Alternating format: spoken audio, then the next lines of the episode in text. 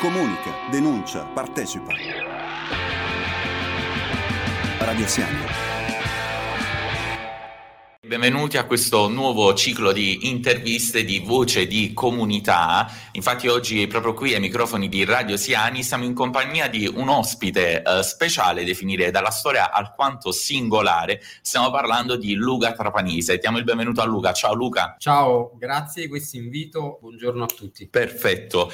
Bene, per chi non sapesse in realtà chi fosse Luca Trapanese, cosa alquanto difficile, basta andare semplicemente su internet e cliccare nome e cognome di Luca Luca e la prima cosa che appare eh, sul motore del web è proprio la seguente, cioè Luca Trapanese è il primo caso in Italia di genitore single ad aver adottato una bambina. Ecco Luca, partire subito con una serie di domande perché qui a Radio Siani siamo appunto alquanto curiosi di conoscere la, la vostra storia perché è la vostra, però prima di scendere nel dettaglio vorrei partire con questa domanda, vale a dire cosa significa per te la parola inclusione? Ma inclusione eh, significa non vedere più le differenze. Noi siamo in una società che è spaventata dalle diversità e dalle differenze. Includere significa che siamo tutti diversi e nello stesso tempo tutti uguali e che la differenza di ognuno di noi è solo ricchezza e non deve spaventare nessuno, può essere solo una grande ricchezza per tutta la comunità. Ecco, cosa e soprattutto come pensi che la società guardi la disabilità al giorno d'oggi, dal momento che si parla continuamente di eguaglianza, di parità nei diritti? Allora, la società guarda la disabilità come un problema, innanzitutto come un problema, poi come qualcosa da cui scappare, come eh, qualcosa da cui vergognarsi, di cui vergognarsi, Uh, la disabilità è vista ancora come un, uh, un mondo uh, lasciato al terzo settore, al mondo del volontariato, non si ha una grande consapevolezza che le persone disabili sono prima persone e poi sono disabili e quindi in quanto persone sono al pari eh, mie e tue, hanno bisogno dell'inserimento lavorativo, della vita autonoma, dell'integrazione in una comunità. La, il mondo che circonda la disabilità è completamente inconsapevole eh, di tutto questo di cui stiamo parlando. Quindi c'è una grande, lasciami passare il termine, ignoranza rispetto al mondo della disabilità. Sappiamo molto bene che ti sei sempre avvicinato al mondo del volontariato. Ecco, ma come e quando ti sei, diciamo, accostato sempre di più a questo mondo? Ma io mi sono avvicinato quando avevo 14 anni, ho iniziato presto, eh, con un'esperienza molto personale. Io sono stato vicino al mio migliore amico che all'epoca si ammalò di melanoma, era un tumore ancora raro, credo che in parte lo sia ancora e purtroppo Diego nell'arco di nove mesi eh, è, è, non ce l'ha fatta. Io gli sono stato vicino durante tutto il percorso della malattia e quindi vedendolo passare da un bellissimo ragazzo eh, con una vita eh, piena a, alla sedia a rotelle e a letto alla morte. Uh, gli tenevo la mano mentre recitavamo il Padre Nostro durante il suo ultimo momento. Quindi per me è stato una delle, delle, esperienze più forti della mia vita, più brutte, ma anche più belle, perché mi ha aperto un mondo. Io da lì ho imparato che cosa significa essere innanzitutto malato e poi disabile, perché molti confondono la malattia e la disabilità. C'è una grande differenza tra le due cose. Diego era ammalato e non ce l'ha fatta, poteva guarire o meno. Le persone disabili non è detto che sono malate. Uh, chi ha la sindrome di Down non ha una malattia, ha una condizione che uh, persiste per tutta la vita. Poi puoi campare 10 anni o 100 anni, ma non sei malato con la sindrome di Down e c'è questo problema di mettere tutto nella disabilità, un grande calderone senza uh, fare distinzioni di bisogni soprattutto. Quindi io da lì, uh, dall'esperienza di Diego, ho conosciuto il mondo della disabilità perché sono arrivato a Lourdes col treno bianco e mi sono innamorato di questo mondo, uh, l'ho sentito forte, credo che sia una vocazione e quindi l'ho fatto mio da sempre.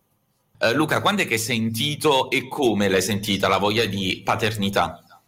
Allora, io credo che la, uh, la paternità come la maternità è una vocazione, è un istinto.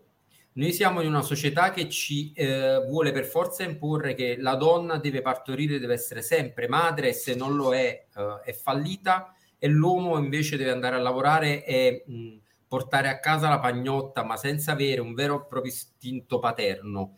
Invece eh, oggi abbiamo capito che non è detto che ci devono essere uomini e donne che devono essere madri e padri, ma c'è una grande, ci deve essere una grande consapevolezza e la vocazione, l'istinto. Chi mi conosce dice che io sono stato padre da sempre, da quando sono nato, forse sono stato più padre che figlio. E in parte forse è vero perché eh, prendermi cura eh, degli altri per me non è un peso, è qualcosa che sento e, e che viene naturale.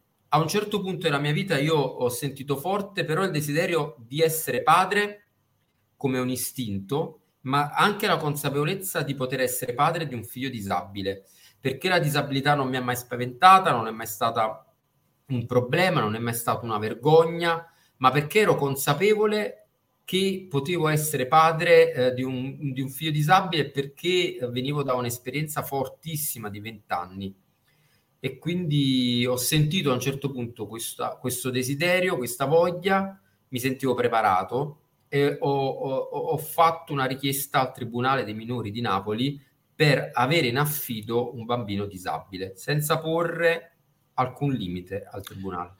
Ecco, proprio qui scendiamo nel dettaglio della vostra storia, perché come già abbiamo detto all'inizio, quando ti ho introdotto, abbiamo detto che Luca Trapanese è il primo genitore singolo in Italia ad aver adottato una bambina. Ecco, come sei riuscito ad adottare la piccola Alba? Allora, Innanzitutto diciamo che io non potevo entrare in tribunale come single e fare la richiesta di adozione al pari delle coppie che hanno l'idoneità all'adozione, perché in Italia i single ancora non possono adottare se non in casi speciali. Che cosa è successo? Che nel momento in cui io ho fatto la richiesta di affido, che invece è un istituto aperto a tutti, dai single alle persone più anziane, alle coppie che non sono sposate, perché sappiamo che l'affido è prevede anche un percorso, no? Uh, è, è, ancora più bello secondo me dell'adozione perché tu ti prendi carico di un bambino che poi molto probabilmente si spera ritorni alla sua famiglia di origine. Quindi è veramente un donarsi senza pensare alla proprietà del figlio. Uh, era questo io che immaginavo. Però nel momento in cui ho fatto la richiesta ero il primo uh, dei single di Napoli che aveva fatto questa richiesta eh, mi è arrivata poi la telefonata per Alba. Alba è stata partorita mh, in ospedale dalla madre e lasciata in ospedale.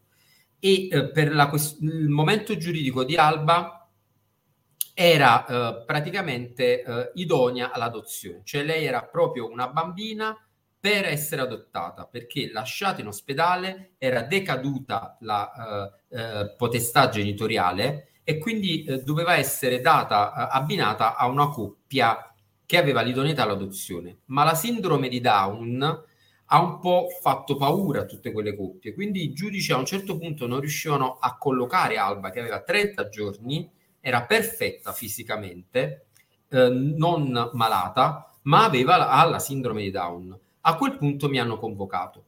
Quindi mh, in realtà io ho preso in affido Alba e potrei essere ancora in affido con Alba, cioè la legge non mi ha imposto di adottarla. Sono io che ovviamente nel momento in cui ho preso in braccio Alba sono diventato padre di Alba e mi sono studiato tutto il percorso che potevo eh, utilizzare per poi mh, consolidare questo affido in adozione. E il percorso è semplice. Nella legge delle adozioni che è dell'83, quindi di quasi 40 anni, c'è un articolo 44 che prevede proprio un caso in cui un minore disabile non riesce ad essere collocato in una famiglia tradizionale, ma può essere adottato anche da un single.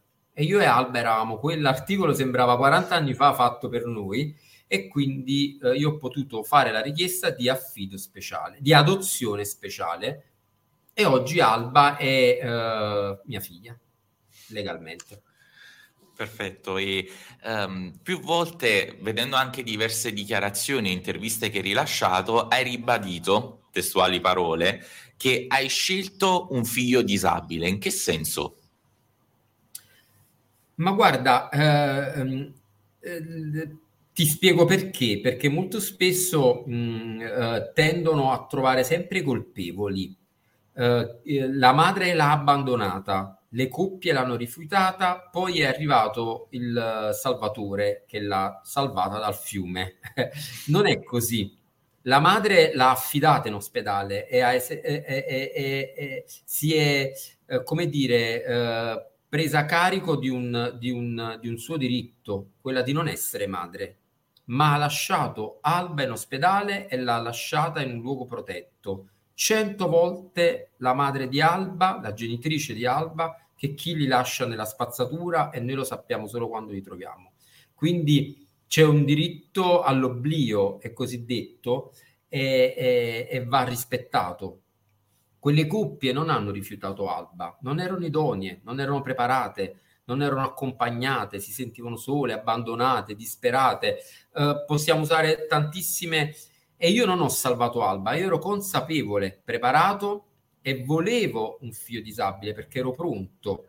Quindi io ho scelto nel senso che uh, ero preparato, non, non, ho fatto un gesto di carità, non ho fatto una buona azione, ma ho fatto un gesto di consapevolezza e soprattutto, come abbiamo detto prima, di vocazione, cioè io volevo essere padre e pronto per essere padre di un figlio disabile. Quindi, come ti devo spiegare, non ho, su- non ho dovuto superare l'accettazione del figlio handicappato, la paura, eh, l'umiliazione, eh, la, la, disperazione. Io sono partito in quarta con, con, con, Alba, ma non perché sono bravo o perché sono stato uh, un salvatore, ma perché ero pronto. In questa tua scelta, Luca, hai mai avuto un attimo di esitazione o di paura? Di esitazione mai. Uh, di paura penso che è la paura di tutti i genitori, cioè mh, tutti quelli che diventano genitori hanno paura perché non c'è un libretto delle istruzioni eh, e perché ogni figlio è diverso dall'altro. Quindi c'è sicuramente quella, eh, quella, paura di sbagliare, di fare degli errori, di essere impreparati, sempre si è impreparati a diventare genitori. E poi è, è l'allenamento quotidiano che ti dà, eh, come dire, la palestra quotidiana che ti dà la capacità poi di superare le paure e di vedere che alla fine bisogna conoscersi perché non ci dimentichiamo che anche il figlio naturale da quello adottato è un estraneo che entra nella tua vita e che tu devi imparare a conoscere, anche se è tuo figlio, devi piano piano imparare a conoscere e a conoscerti come sei tu eh, da padre o da madre, da genitore. Non è tutto naturale, no, piano piano lo devi, lo devi eh, sperimentare. Certo, e um, voglio farti questa domanda, forse um, non voglio dire che sarà difficile, ma cosa è cambiato prima e dopo Alba? Tutto. Uh, Luca di prima non esiste più nel senso che prima ero Luca, adesso sono Luca con Alba. Ma questa è una domanda che se tu fai a tutti i genitori ti diranno la stessa risposta se ne sono consapevoli. Cioè la vita di un genitore quando nasce un figlio inizia a ruotare intorno alle esigenze di quel figlio, a, a, a, al benessere di quel bambino, di, di, di, come tu lo devi crescere perché sarà un adulto di domani e quindi deve essere eh, un adulto sano eh, dal punto di vista... Mh, eh, come ti posso dire, emotivo, psicologico, di felicità, eh, di tutto quello di cui ha bisogno. Quindi la mia vita ruota intorno ad Alba. C'è chi dice che io sono albacentrico perché ovviamente eh, è lei la mia priorità eh, e tante cose sono cambiate in funzione del benessere di Alba nella mia vita. Ma adesso... Eh, non è un sacrificio cioè, se tu lo fai con la, con la voglia perché sei consapevole e hai il desiderio di diventare genitore, e questo lo potrà dire qualunque genitore, non lo fai con un sacrificio, lo fai nella maniera più naturale, più spontanea. Quindi non è che io ho perso, io ho guadagnato. E sappiamo anche molto bene che da questa vostra esperienza hai scritto una serie di libri, ad esempio Nata per te oppure Vi stupiremo con difetti speciali e sappiamo che eh, a breve uscirà il tuo nuovo romanzo. Eh, vuoi parlarcene e soprattutto quale messaggio intendi mandare attraverso questa nuova, se possiamo definire così, questa nuova opera e questa nuova creazione? Allora, i, i libri precedenti parlavano della storia mia e di Alba, eh, sia per adulti che per bambini. Uh, io penso che noi abbiamo bisogno di essere rieducati alla disabilità e alla diversità e soprattutto rieducati alla possibilità che la famiglia non è quella tradizionale, ma ci sono tante forme di famiglia e che nessuna è sbagliata e che nessuno combatte contro l'altra. Noi ormai siamo una società diversa, eh, con tante possibilità. E quindi io nei primi due libri racconto dell'adozione, della paternità, del, della difficoltà di essere visto come famiglia e, e della diversità in senso ampio. Il prossimo romanzo che esce, esce l'11 novembre, ma già da, da oggi è possibile uh, trovarlo, preordinarlo. È un romanzo uh, edito da Salani e, uh, ed è un romanzo che vuole parlare di disabilità e di amore, perché molto spesso la, si tende a pensare che le persone disabili sono dei bambolotti e quindi sono delle persone che vanno commiserate uh, come ti posso dire, um, che bisogna avere, uh, in, tra virgolette, pena e, e nello stesso tempo uh, degli atteggiamenti uh, infantili. Invece le persone disabili vogliono essere considerate, vogliono lavorare, vogliono innamorarsi, vogliono vivere la loro sessualità, la loro indipendenza. Quindi questo è un romanzo, si chiama Le nostre imperfezioni, la storia di due ragazzi che si incontrano durante il cammino di Santiago e uno è sulla sedia a rotelle e si innamorano e contro tutti decidono di andare a vivere, di avere una loro vita insieme e di vivere la difficoltà della malattia, della disabilità, ma anche la bellezza dell'innamoramento, della sessualità, della vita indipendente. È una sfida per me perché è il mio primo vero romanzo che non parla di Luca e di Alba, ma parla di quello che Luca ha conosciuto durante la sua vita, eh, parla delle mie esperienze in India e in Africa, del volontariato. E niente, è un romanzo che cerca di portare il tema della disabilità eh, nella consapevolezza delle persone a questo punto non vediamo l'ora di acquistarlo e di leggerlo, soprattutto in modo da eh, poter approfondire ulteriormente questa, questo mondo che è quello della disabilità. E a tal proposito voglio cogliere l'opportunità di farti un'altra domanda inerente a ciò che hai appena detto ehm, riguardo proprio al mondo della, dis- della disabilità in sé, vale a dire cosa possiamo fare noi per poter tenere in considerazione ragazzi portatori di disabilità? Mi spiego meglio, attraverso quali gesti concreti possiamo farli sentire parte di un contesto e quindi ritorniamo alla parola iniziale che abbiamo affrontato, farli sentire inclusi all'interno della società e della comunità, alla pari di tutti gli altri. Allora, guarda, uh, Christian, prima di tutto già uh, quello che tu stai facendo oggi, parlarne e quindi uh, c'è chi ci ascolterà e si domanderà, ma forse il ragazzo che abita di fronte casa sul pianerottolo che sulla sedia eh, e io ho, non ho mai considerato, forse adesso posso iniziare a pensare di andarlo a bussare e capire eh, e parlargli semplicemente. Noi non abbiamo bisogno di grandi cose, secondo me, noi abbiamo bisogno di, uso un termine che non mi piace, di considerare le persone disabili normali, cioè al pari degli altri, senza nessuna differenza. È chiaro però con la consapevolezza che la disabilità è diversa, quindi io non posso considerare, cioè non posso fare questo discorso per chi ha allettato e ha attaccato una macchina eh, e chi invece è sulla sedia a rotelle o ha la sindrome di Down o un lieve ritardo. E bisogna avere anche una preparazione della disabilità, che questo non è da tutti. Però noi dobbiamo essere eh, consapevoli che le persone disabili sono come noi e che hanno bisogno di essere trattate al pari, al pari degli altri quindi eh, abbattere le barriere architettoniche, noi ci stiamo ormai riuscendo, no? abbiamo costruito ormai tutta una serie di ausili che ci fanno superare anche le grandi eh, barriere, quelle mentali, non le riusciamo ancora ad abbattere. Cioè, non, dobbiamo andare oltre l'aspetto fisico e, e, e vedere la persona. Quella è una grande sfida. Ed è proprio qui che vorrei chiederti anche quest'altro aspetto. A proposito di inclusione, sappiamo che sei coinvolto pienamente all'interno dell'Onlus a ruota libera. Ecco, quali sono le vostre principali attività? Beh, allora, oggi eh, noi siamo un'associazione che si occupa a 360 gradi di disabilità.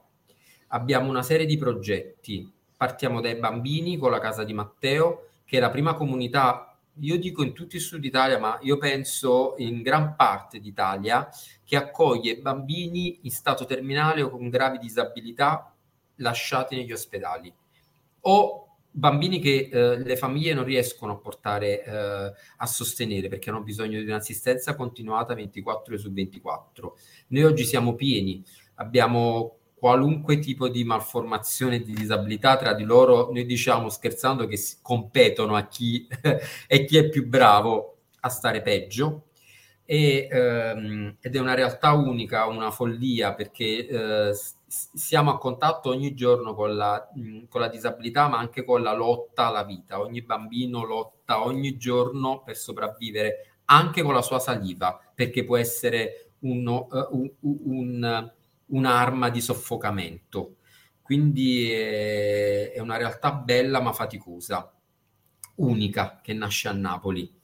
Poi abbiamo il borgo sociale, che si occupa di indipendenza, di autonomia e anche questo è un progetto unico perché noi abbiamo colonizzato un piccolo borgo nell'Alto Casertano con le famiglie, abbiamo acquistato una serie di immobili e i ragazzi vivono in forma di housing a gruppi di quattro. Sono ragazzi con diverse disabilità e lavorano, abbiamo un bar, una fattoria, un bed and breakfast, produciamo il miele, produciamo piante grasse, abbiamo acquistato grazie a Banca Intesa un albergo di 10 camere con un ristorante che sarà un albergo etico, eh, lo stiamo facendo con Alex Toselli eh, di albergo, Etica, eh, albergo, Etico Italia. Insomma, quello che noi ci diciamo, integrazione, vita autonoma, eh, indipendenza, eh, affettività e inserimento lavorativo. E poi a Napoli abbiamo le attività quotidiane dove ospitiamo quasi 100 ragazzi disabili quotidianamente, anche attraverso una serie di laboratori eh, che mirano all'indipendenza, a, alla,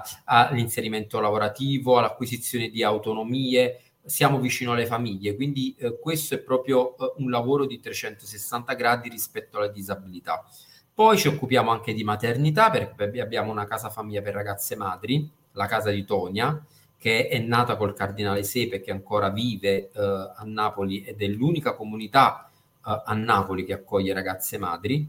E poi abbiamo una serie di laboratori di recupero di antichi mestieri napoletani per giovani svantaggiati nel Piemonte della Misericordia, eh, dove facciamo arte presepiale, luteria, falegnameria, restauro, anche per ragazzi extracomunitari, per ragazzi che hanno problemi di dispersione scolastica, insomma, eh, tanto. Posso dire che abbiamo vinto con tante altre realtà napoletane, perché Cristian, noi siamo fortunati a Napoli, abbiamo tantissime associazioni, la mia non è l'unica, piccole e grandi associazioni che si sono sostituite molto spesso alle istituzioni e che eh, sopperiscono al voto. Abbiamo vinto un bando molto bello con Fondazione con il Sud dove ci occuperemo di accompagnare noi a ruota libera le famiglie con i bambini in ospedale a, con, a, a lunga degenza quindi ci occuperemo proprio di essere vicino a chi ha il bambino in ospedale. Molto spesso eh, eh il Santo Bono, il Pausilipon sono centro di, eh, di, raccolta di tante famiglie che vengono anche dalla Puglia, dalla Calabria, oltre che da tutta la Campania e che si vedono perse nel, nella loro quotidianità perché immagina un bambino che si deve ospedalizzare per mesi e il padre e la madre devono lavorare, devono andare avanti e indietro, c'è la nonna, noi li accompagneremo eh, dando loro eh, un alloggio e anche una serie di supporti. Ecco, questo significa aiutare concretamente, come dicevamo prima. E infine, Luca, vorrei chiederti eh, che mondo vorresti augurare alla piccola Alba? Ma io auguro ad Alba che lei sia vista dagli altri come Alba e non come la bambina con la sindrome di Down o la donna con la sindrome di Down, non come un'handicappata, ma come Alba, in tutta la sua ricchezza e in tutta sue, la sua diversità. Quindi io auguro ad Alba un mondo che la veda come una persona. Questo lo auguro ad Alba e a tutte le persone come Alba, perché quello che noi vogliamo, essere visti come persone. Ahimè siamo giunti al termine di questa uh, chiacchierata di intervista. Speriamo Luca di poterti avere qui dal vivo uh, ai microfoni di Radio Siani per poter affrontare nuovamente altre tematiche interessanti come quella dell'inclusione e perché no anche per presentare dal vivo il tuo nuovo romanzo. Quando volete, con molto piacere, grazie. Comunica, denuncia, partecipa. Radio Siani